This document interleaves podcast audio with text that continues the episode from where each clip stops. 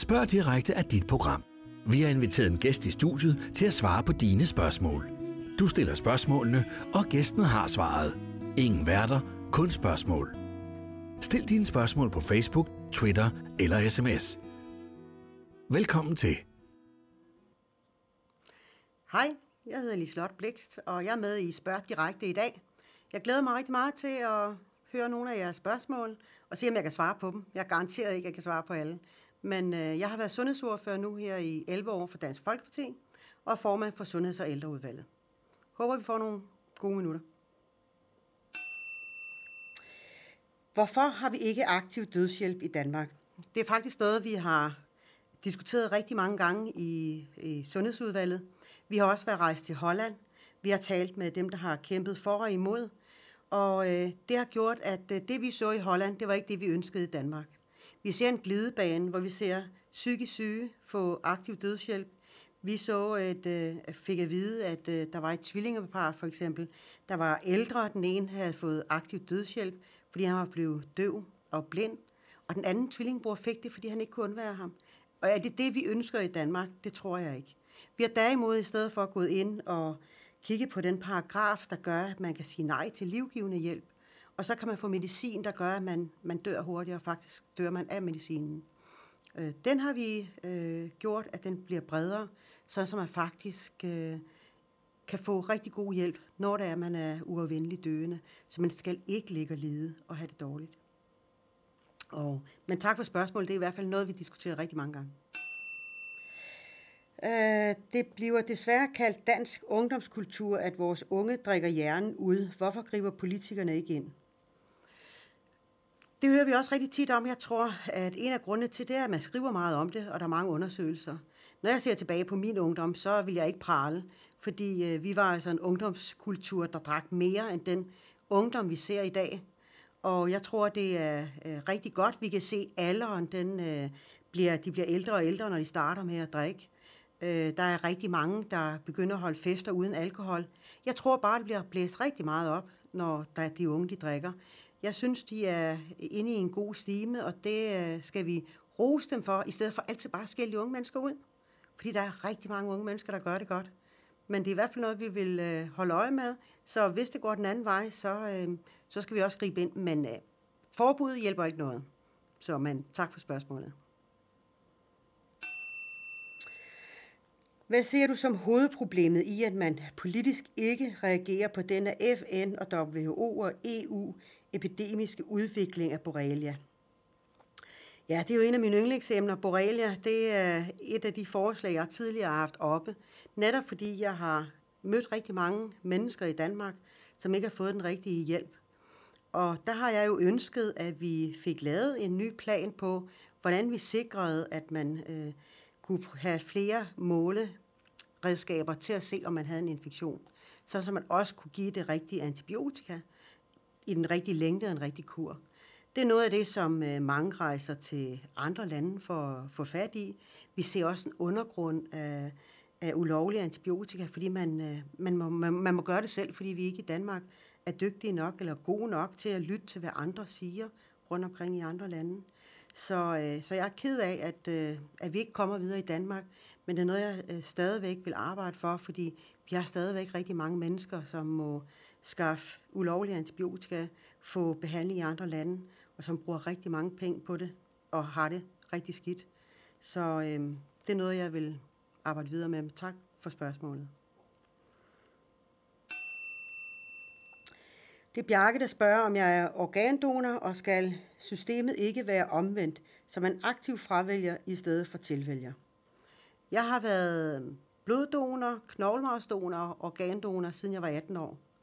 Så det er helt sikkert noget, øh, jeg prioriterer og går også op i det, og interesserer mig rigtig meget for det. Jeg har stillet to øh, forslag i øh, Folketinget, mens jeg har været der. det, at man skulle have en målsætning, og det, at man skulle sikre, at der blev en handlingsplan på området.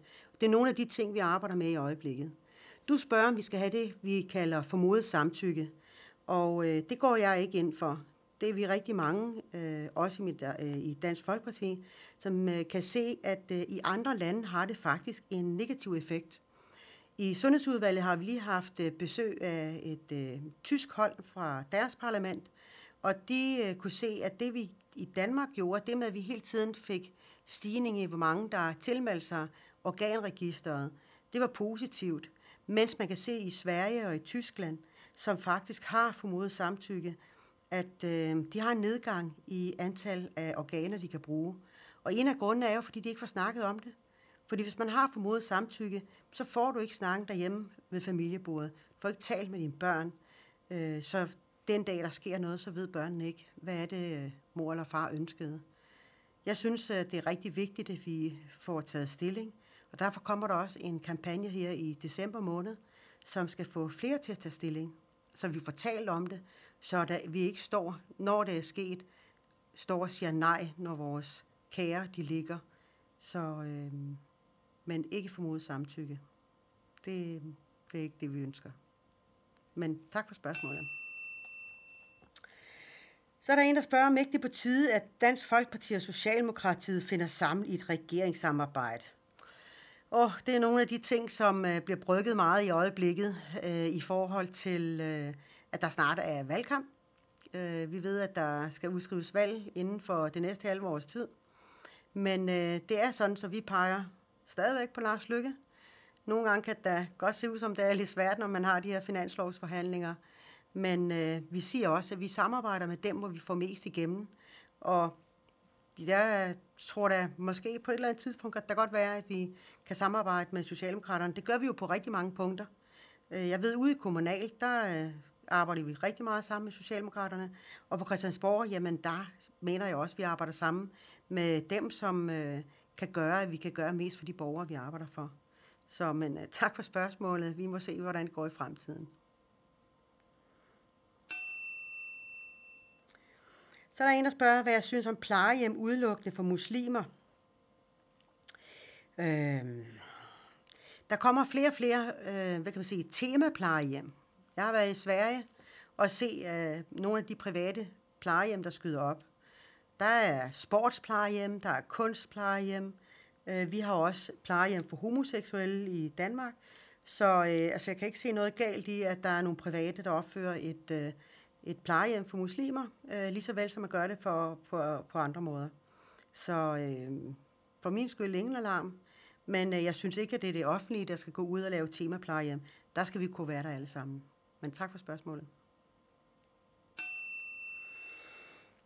Øh, der er en sms. Kan vi være bedre til at ligestille psykiske og fysiske, fysiske lidelser på sundhedsområdet og det sociale område?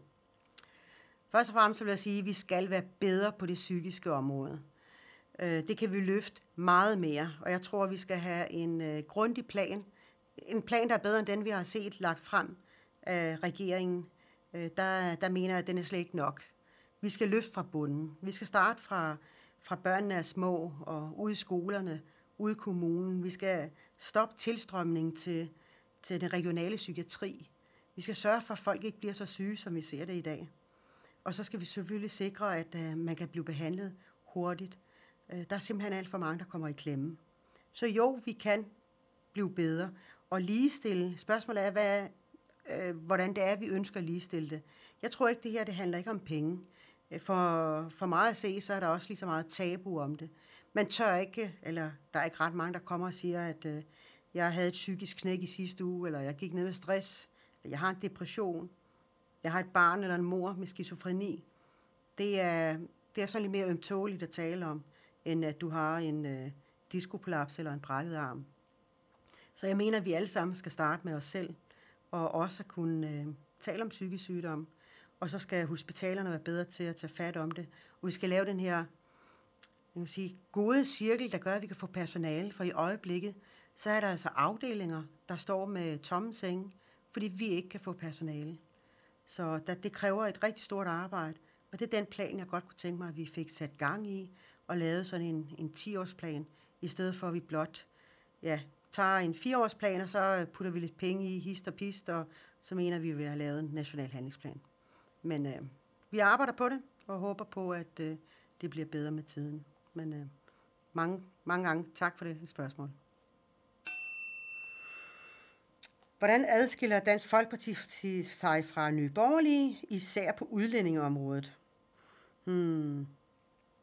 Altså på selve udlændingeområdet, så øh, tror jeg, vi er meget enige om, at der skal ske nogle ting. Så øh, forskellen på udlændingeområdet, synes jeg ikke er så stor. Men øh, på sundhedsområdet og på socialområdet, der synes jeg godt nok, der er, der er meget stor forskel. Øh, der øh, ligner Nye Borgerlige jo mere liberale alliance, øh, og øh, det mener jeg ikke altid er det bedste for, for dem, der har det værst i vores samfund. Altså dem, der øh, netop så dem, jeg talte om lige før, de psykisk syge for eksempel. Dem har jeg intet hørt om, hvad Nye Borgerlige vil gøre for. Så jeg mener, der er, der er rigtig stor forskel på det sociale og sundhedsmæssige område, men på udlændingepolitikken, der mener jeg godt, vi kan arbejde sammen. Men tak for spørgsmålet. Hvorfor har I gjort så stofskiftepatienter ikke længere kan få taget de nødvendige blodprøver? Og det er sådan en tilbageværende ting, som kører i øjeblikket. Stofskiftepatienter, der er rigtig mange stofskiftepatienter, som har henvendt sig. Og det gjorde også, at jeg tog det op med ministeren, og jeg har faktisk også fået sat penge af fra Dansk Folkeparti's sundhedspulje, for at vi skulle gøre noget ved det her. Men det er svært for mig som lægeperson at begynde at tale om, øh, hvilken medicin, der egner sig bedst. Øh, vi har fået gjort sådan, at vi skal undersøge det, vi skal lave et projekt, og jeg fik skrevet ind, at man også skulle se på det middel, der hedder tyroid, som mange ikke kan få udskrevet øh, her i Danmark. Der er enkelte læger, og der er så også nogle læger, der får at vide, at de ikke må udskrive det. Øh, og så er det, at mange af dem ikke kan få taget blodprøver. Det, jeg synes, der mangler i det danske sundhedsvæsen, det er, at vi en gang imellem også beder borgerne og siger til borgerne, at de faktisk godt kan tage ansvar selv. Fordi nogle af de her stofskiftepatienter har skrevet til mig for eksempel og sagt, men jeg vil godt selv tage ansvaret. Min læge fortæller mig, at øh, han vil ikke udskrive tyroid, fordi øh, det kan have nogle bivirkninger på længere sigt.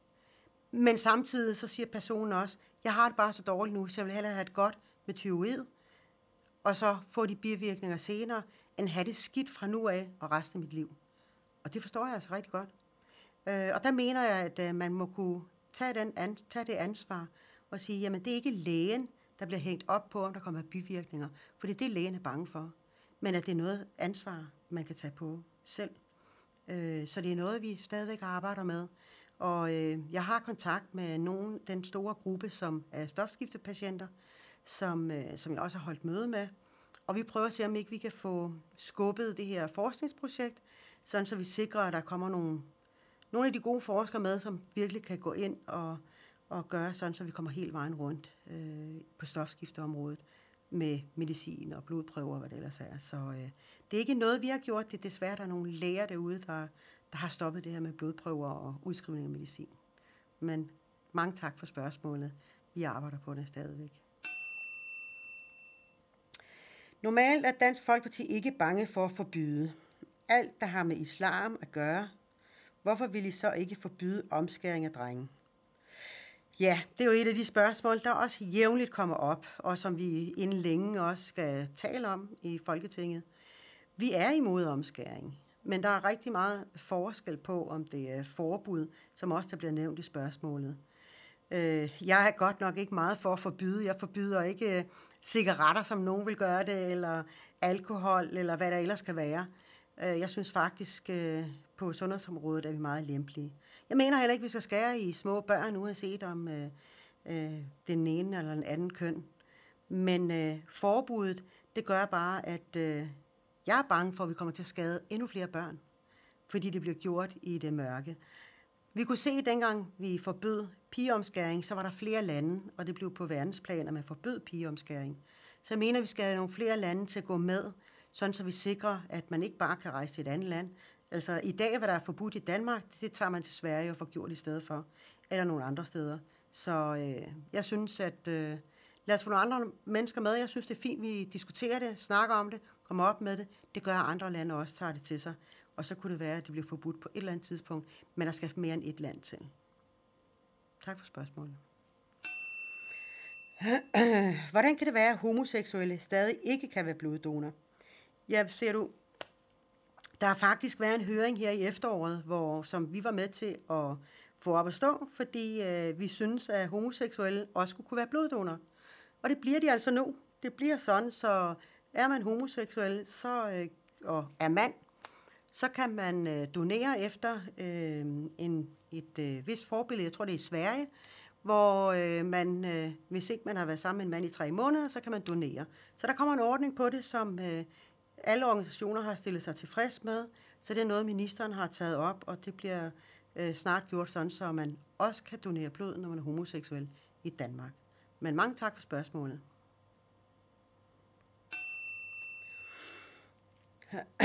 Det er Helle, der spørger, hvilket lovforslag vil du aldrig glemme, og hvorfor? Jeg synes, der har været rigtig mange gode lovforslag. Øh, og der er også nogen, hvor man en gang imellem kender nogle menneskelige historier, og faktisk øh, har svært ved at, at, at holde talen på talerstolen, fordi man bliver lidt ked af det. Fordi man kommer til at tænke på de historier, man har fået, fået set øh, i forhold til det lovforslag. Men det lovforslag, jeg, som, jeg vil sige, der er to lovforslag, jeg husker. Det første, det var det, jeg havde på min jomfrutale. Det var den første tale, man holder i Folketinget. Øh, det eneste, jeg kan huske, det var, at det handlede om en øh, å i Jylland. Gudenåen, tror jeg. Øh, men det var en første, og jeg var rystende nervøs for at stå på talerstolen. Og øh, ja, som sagt, så kan man nærmest ikke huske, hvad den handlede om. Jeg læste en tale op, og ja, jeg tror heller ikke, jeg fik nogen spørgsmål. Så øh, der, der plejer de at være ret søde, når det er første gang, man taler. Men øh, det var den første. Og det andet, øh, det var et øh, beslutningsforslag, som jeg selv kom omkring apopleksi. Og øh, det blev så, øh, der var et flertal, der sagde ja til, at der skulle være en handlingsplan på området. Og det gjorde, at der gik et års tid, og så var det regeringen, der var nødt til at lave et øh, lovforslag på området, sådan så vi sikrede, at der kom en handlingsplan. Så det var det første, jeg fik igennem på området, og det er jeg rigtig glad for. Men tak for spørgsmålet. Går du og partiet ind for fri has? Nej, det gør vi ikke. Det kan jeg svare meget kort på. Øh, og det er der mange øh, årsager til. Øh, det er for eksempel, at øh, vi ser rigtig mange unge mennesker, som simpelthen går i stå øh, i forhold til, når de øh, ryger has, man bliver afhængig af det. Vi har ikke brug for flere rusmidler. Vi kan se, at rigtig mange får psykoser. Øh, så, så det er ikke det, vi ønsker. Derimod har vi sagt ja til at arbejde meget for medicinsk cannabis, at man kan bruge det, når man er syg. Øh, der mener vi, at øh, der, øh, om man får stærk medicin, som er udskrevet på en recept, øh, der øh, kan man mange gange bedre bruge cannabisen, som netop kan øh, lindre nogle af de smerter, eller hjælpe ind på en eller anden måde. Så det går vi ind for, men vi går ikke ind for fri has. Men ellers så tak for spørgsmålet. Så bliver jeg spurgt, om jeg stiller op til næste folketingsvalg. Og det gør jeg. Jeg synes stadigvæk, at der er nogle ting, øh, jeg ønsker at arbejde med. Øh, noget af det, jeg arbejder mest med, det er nogle af de grupper, som falder mellem to stole og ikke får hjælp. For eksempel stofskiftepatienter, som øh, der blev spurgt om øh, lidt tidligere. Øh, jeg synes mange gange, vi har rigtig stor fokus på store sygdomme, som ofte får, hvad kan man sige, de får fokusen, de får økonomien, det er der læger og sygeplejersker vil arbejde, øh, mens man glemmer nogle af de små sygdomme, eller man glemmer dem, som ikke kan få en diagnose, eller dem, der bliver sat over i funktionelle lidelser. Så nogle af de her patienter, og der bliver bare flere og flere, det er dem, jeg vil kæmpe for. Øh, en gang imellem, så har jeg da lyst til at sige, at øh, jeg overgår ikke mere, fordi der er så meget fnider øh, i dansk politik at, øh, at der, det bliver mere personangreb mod hinanden, og nogle diskussioner, der gør, at det tager fokus på det, der er vigtigt, og det er det, der gør det, der er bedst for borgerne. Men når jeg så ser dem, der kommer og fortæller, at øh, de mener, at jeg skal fortsætte, fordi der mangler stadigvæk noget fokus på de her grupper, så er det det, jeg bliver der for, og det er det, jeg stadigvæk vil arbejde for. Men jeg er glad for, at du har spurgt, og øh, at jeg kan sige, at øh, jeg er der forhåbentlig igen efter et valg. Tak.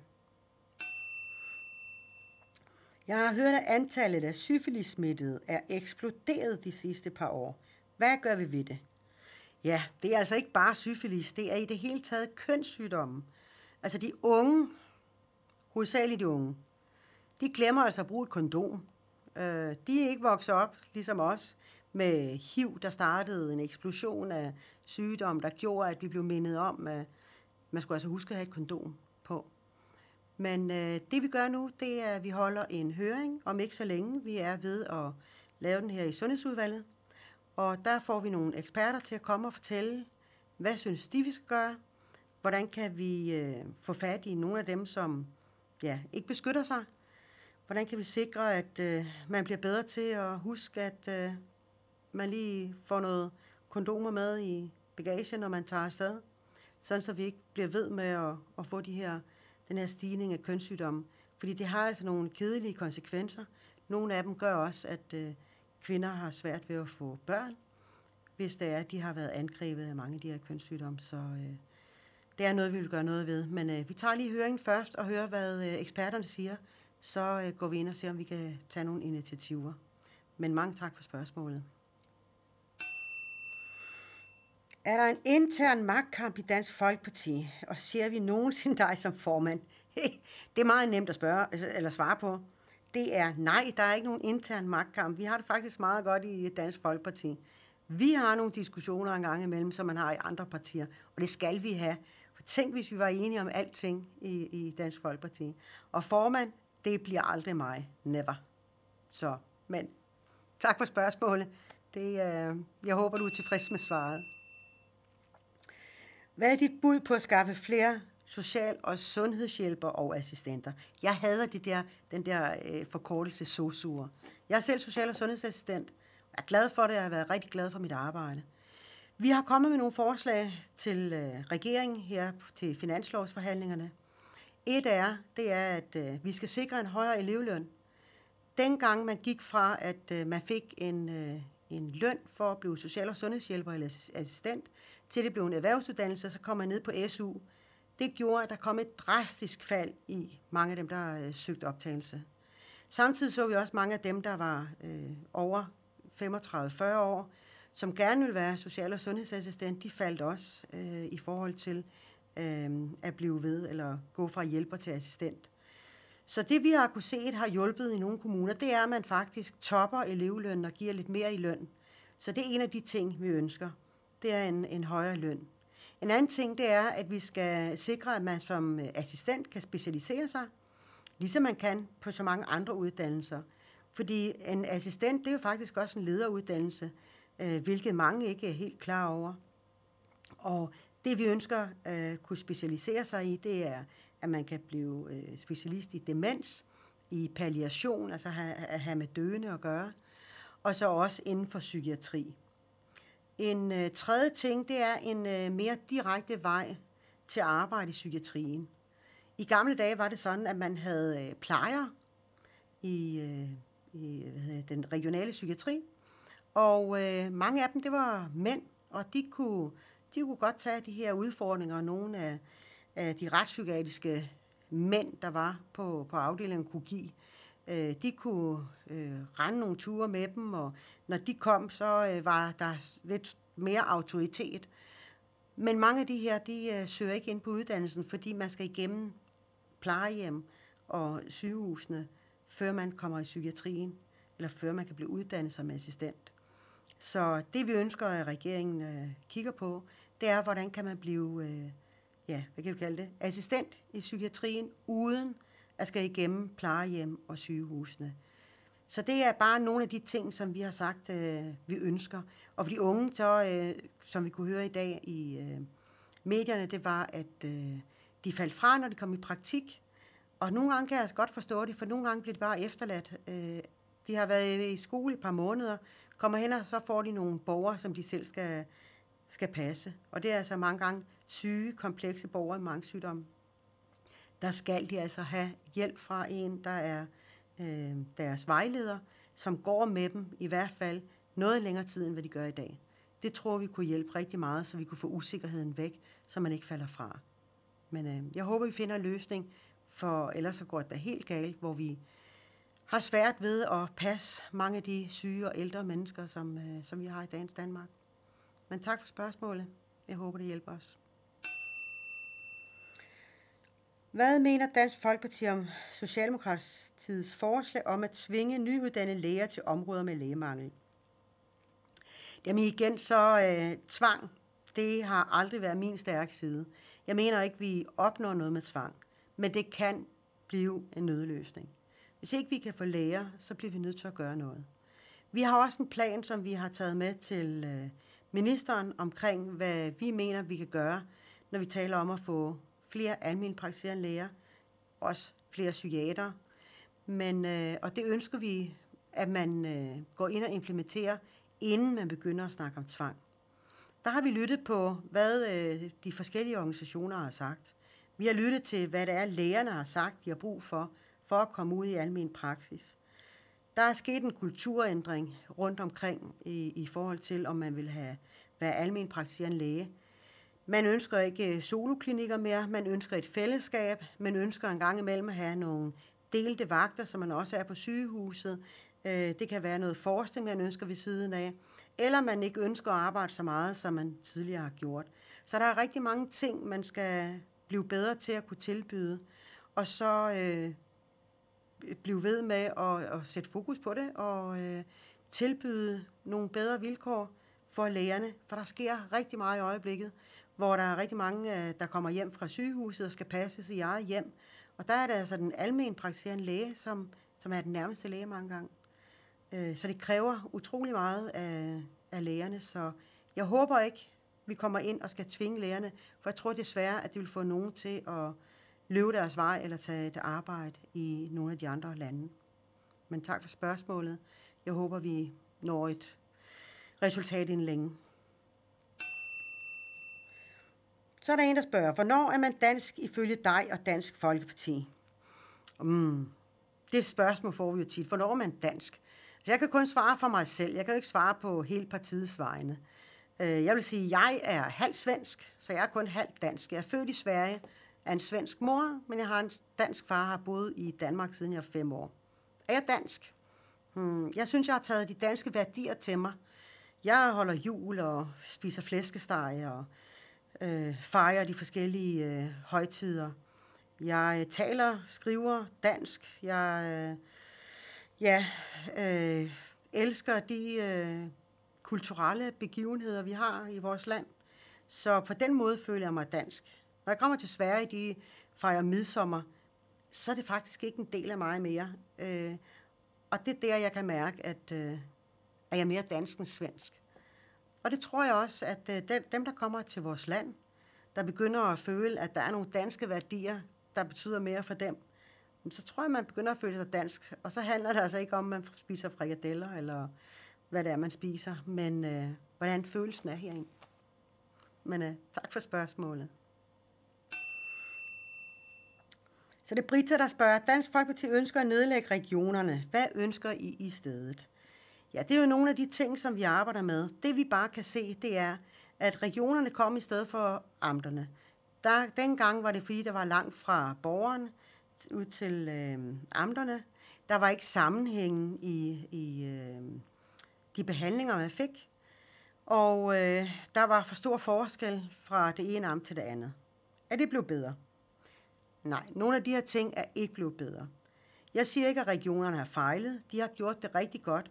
De blev også sat i verden for at være med til at lave den specialplan, som ligger der i dag, og hvor der skulle bygges supersygehuse, og vi får specialerne tættere på øh, patienten, sådan så man ikke skal øh, køre fra det ene sygehus til det andet, når man er blevet indlagt. Så regionerne har gjort et stort stykke arbejde, men vi er også kommet dertil, at vi bliver nødt til at kigge fremad. Fordi det er sådan nu, at øh, en indlagt er gennemsnit på sygehuset ja, to og en halv dag, hvor førhen der var det jo et par uger. Nu kommer man hjem i eget hjem og bliver behandlet mange gange der, som jeg sagde, mange gange til den almindelige praktiserende læge, der er tættest på, og så er det hjemmeplejen, der er med til at sørge for, at man får den pleje, som man har brug for. Andre gange, så ved vi jo, at du kommer ind og får opereret et øh, knæ ambulant, og så går du ud igen. Sådan var det jo ikke for 10 år siden. Og derfor bliver vi nødt til at være fremsynet og se på, hvad er det, vi stiller op i stedet for. I dag skal pengene altså øh, gå med patienten rundt. Det er ikke regionen bare, der skal have øh, del i den her øh, behandlingstakst.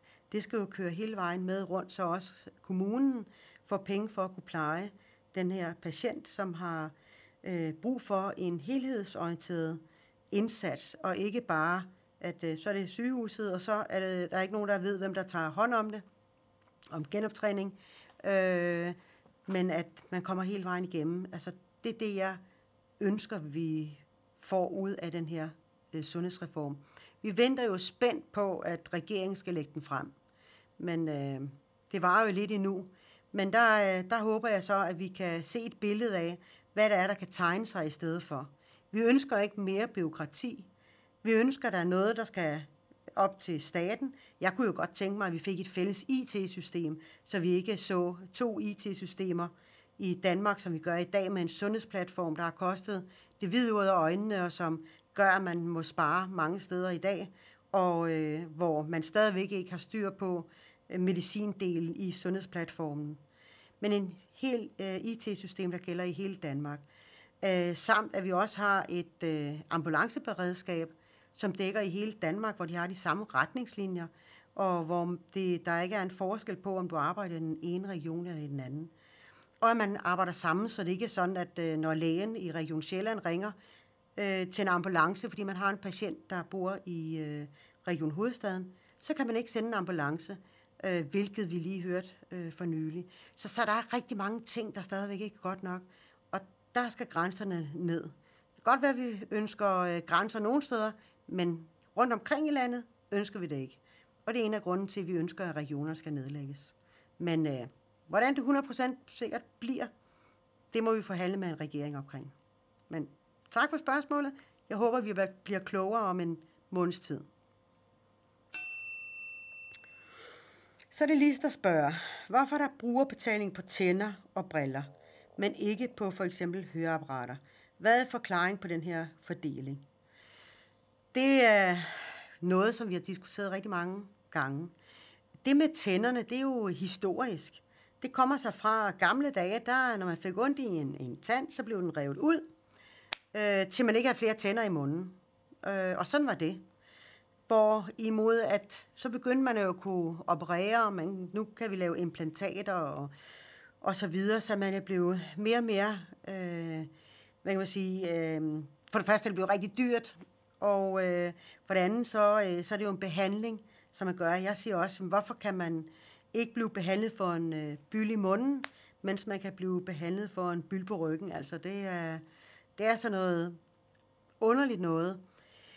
Og derfor har vi også sat gang i at øh, få kigget på hele tandlægeområdet. Vi bliver nødt til at se på, hvordan kan vi lave en tandlægereform, der sikrer, at man har råd til at gå til tandlæge, at man kan få ordentligt sine tænder, man kan forebygge dem, man kan sikre, at øh, ja, man dør med sine tænder i munden, og ikke med sorte tænder, og tænder, der bliver revet ud, fordi øh, de øh, ikke er gode nok. Vi kan se, at der er rigtig mange ældre, der får blodpropper, fordi når der er bakterier i munden, øh, og ikke får børste tænderne, så, øh, så gør det altså, at de bakterier kommer ned og danner blodpropper, og, eller giver lungebetændelse for, for nogle af de ældre. Så der er faktisk nogen, der kan dø af ikke at få ordnet deres tænder. Så det er rigtig vigtigt.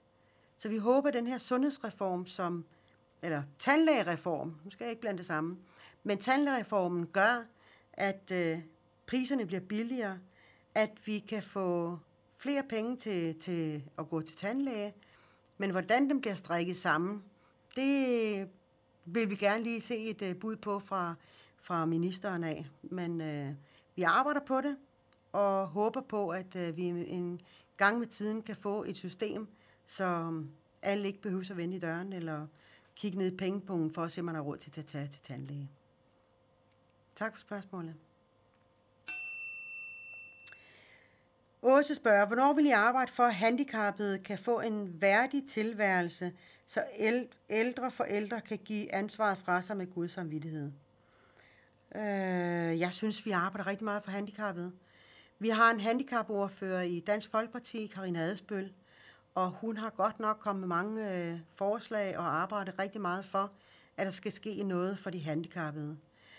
Vi er det parti, som lavede hjemmetræning, fik hjemmetræning igennem i Folketinget. Vi har fået lavet øh, STU'en, så unge handicappede kunne komme i arbejde. Øh, jeg synes, at øh, vi gør rigtig meget, men det er klart, at vi kan ikke løfte hele området alene. Man tager et øh, forslag af gangen og prøver at få det igennem.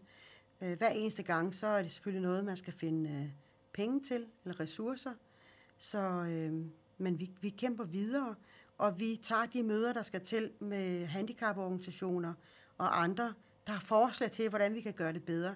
Så har man et forslag, så er jeg sikker på, at øh, vores handicapordfører gerne vil tage et møde for at høre, hvad er det, der skal til. For jeg tror ikke altid, at det kun handler om penge, men også den hjælp, man kan få, når det er, at man er hjemme og skal passe sit barn. Eller at man kan se, at barnet bliver ældre og har brug for at komme et sted hen, hvor det kan være trygt, når man selv bliver gammel. Men øh, kontakt os, hvis der er, der er gode idéer, så kigger vi helt sikkert på det. Tak for spørgsmålet. Er Dansk Folkeparti klar til at gå med i en regering i blå blok efter næste valg? I er efterhånden et gammelt parti, som det vil klæde og træde karakter. Men det har vi sagt. Vi vil gerne i regering. Men ikke for alting. Ikke på alle præmisser. Det skal ikke være som, øh, som nogle af de partier, vi ser, der går i en regering, og så glemmer de alt om deres egen politik. Jeg vil godt nok være ked af det at gå i regering og se, at sundhedsindsatsen ikke blev prioriteret. At man ikke gjorde noget for de psykisk syge. Så vil jeg sige, så kan jeg ikke være en regering. Men øh, hvis man lytter til os og sikrer at nogle af de ting, som vi arbejder med, vores værdier, at vi stadigvæk kan være det parti, der står for de øh, ting, som vi hele tiden siger, så vil vi i regering. Men vi skal være der, hvor vi kan gøre mest for borgerne. Det er ikke ministertaburetterne, der, der trækker os. Det er, hvor du kan gøre mest. Og øh, det håber vi, vi kan gøre næste gang. Så tak for spørgsmålet. Jeg tager lige et glas vand. Hvad mener Dansk Folkeparti? Hmm. Det er Lars, der spørger, hvad mener Dansk Folkeparti om den nuværende hundelov? Ja, nu er jeg jo ikke øh, dyrevelfærdsordfører. Jeg kan huske, at vi havde nogle rigtig store diskussioner dengang. Øh, og jeg er heller ikke meget for det her med at forbyde hunde, eller forbyde ting, der er. Det, øh, det er ikke noget, jeg synes, der er det bedste, man kan gøre. Øh, derimod så burde man se på de mennesker, der, der opdrog hundene. Men jeg ved, der er kommet en liste. Øh, jeg ved ikke, hvordan det går i forhold til, om man kan se, at der er færre, der bliver øh, bit men jeg ved, at dengang man lavede hundeloven, der var der en, en, en masse historier øh, om, om nogle af de her hunde, som havde bidt øh, på en eller anden måde. Men som sagt, det er ikke mit stærke område, så øh, og hvordan vi ser på den hundeloven her nu, det, øh, det tør jeg ikke udtale mig om. Jeg øh, håber, man kan prøve at spørge Karina Du, der er vores dyrevelfærdsordfører. Hun ved nok lidt mere om, øh, hvordan vi ser på hundeloven her nu. Men øh, tak for spørgsmålet. Michael spørger, hvad vil du gøre for, at der kommer flere elever til sundhedsvæsenet og ældreplejen?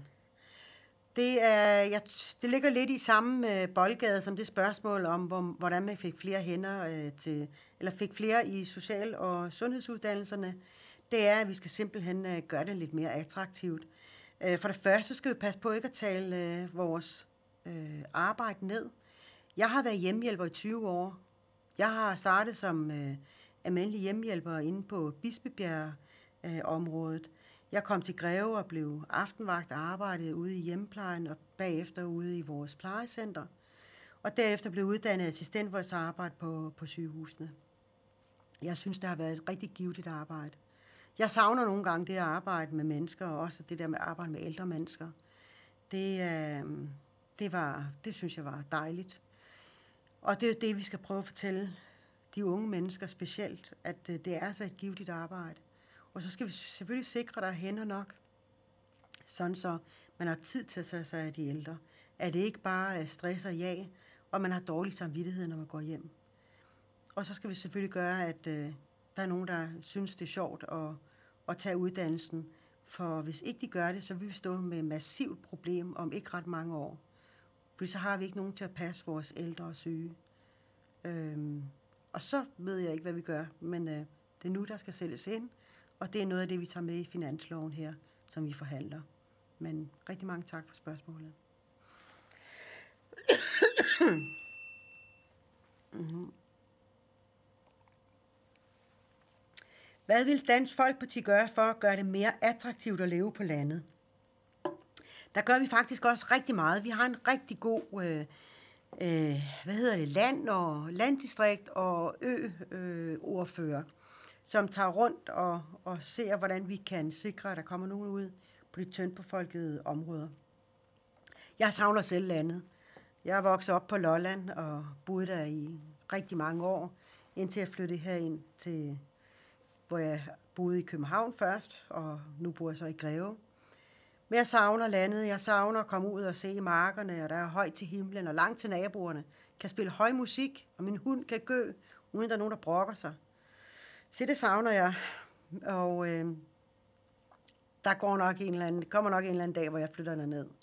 Men vi bliver nødt til at tiltrække det. En af, en af de ting, som vi arbejder med nu, det her med at øh, flytte statslige arbejdspladser ud. Fordi folk skal altså ned og bo nogle steder, hvor, hvor der er arbejde at få. Øh, vi skal have børnefamilier ned, men det gør også, at der skal være skoler. Der skal også sikres, at øh, vi kan give dem en god uddannelse, nogle gode jobmuligheder. At man ikke skal køre for langt for at, at tage, et, øh, tage en uddannelse. Og så skal vi sikre, at, øh, at der kører busser og hvad der ellers gør øh, i de her landdistrikter. Så der er rigtig mange ting at tage fat på, og jeg ved, at vi arbejder på det. Øh, det vi også har gjort nu herude til øerne, det er at sikre, at der bliver billige færgebilletter, sådan så øh, for det første, man kan få gæster, men også, at man har råd til at, at tage over noget mere til familie og venner. Så øh, det er, der er mange ting, vi, øh, vi planlægger og allerede har gjort. Så det er en udvikling, der skal vendes, og vi kan se i nogle områder, at der kommer flere og flere. Der er flere, der øh, flytter ud fra storbyen, fordi der er for meget stress og ja. Og øh, der slapper man lidt mere af ude på landet. Det er sundt, specielt for børnefamilier. Så, men tak for spørgsmålet. Jeg håber, at vi kan se en udvikling med tiden. ja, så det er Christian, der spørger, hvornår kan vi i Danmark få lov til at købe CBD-olie, så vi ikke skal købe det på nettet eller i udlandet? Jamen altså Christian, hvis det stod til mig, så skulle vi kunne købe CBD-olie, som er en cannabisolie, men det er hovedsageligt CBD, der er i. Øhm, og CBD, det er det, der man ikke bliver skæv af. Det kunne jeg godt tænke mig, at vi kunne købe i kosttilskudsforretninger, altså forretninger, der sælger kosttilskud. Jeg kan se i mange andre europæiske lande, der står det på hylderne. Men vi har så undersøgt det. Det viser sig, at der er faktisk ikke nogen lande, der har lovligt gjort det. De har så også gjort det, at de har faktisk heller ikke gjort det ulovligt, så det er sådan en... Øh, de ser igennem fingrene med det. Øh, og det gør det jo lidt specielt, fordi det gør jo, at vi er heller ikke lovligt herhjemmefra kan købe det i udlandet. Fordi øh, når vi køber det i et land, hvor det ikke er lovligt, så er det heller ikke lovligt herhjemme. Men øh, jeg vil gøre alt for, at vi kan få det i, øh, på hylderne. Det, som der netop ikke er, er noget farligt i, og som har en, øh, en meget lav grænse af THC, som er det, man bliver skæv af, og så øh, med nogle, en vis procentdel øh, CBD. Så men hvornår? Åh oh, ja. Vi prøver, og øh, jeg kan kun sige, at øh, hvis vi vidste for to år siden, eller tre år siden, hvor vi var i dag, så tror jeg ikke, vi har troet på det. At man faktisk øh, har over 1000, der får en øh, recept på medicinsk cannabis i dag. Så, så jeg synes, vi er kommet et stykke, men vi er ikke kommet langt nok. Men tak for spørgsmålet. Jeg arbejder stadigvæk på det. Nå. Det er det sidste spørgsmål. Kunne man ikke have lavet de store statslige udflytninger på en bedre måde? Og man kunne gøre det på en bedre måde, det øh, kan jeg være i tvivl om. Der vil altid være nogen, der ikke rykker med.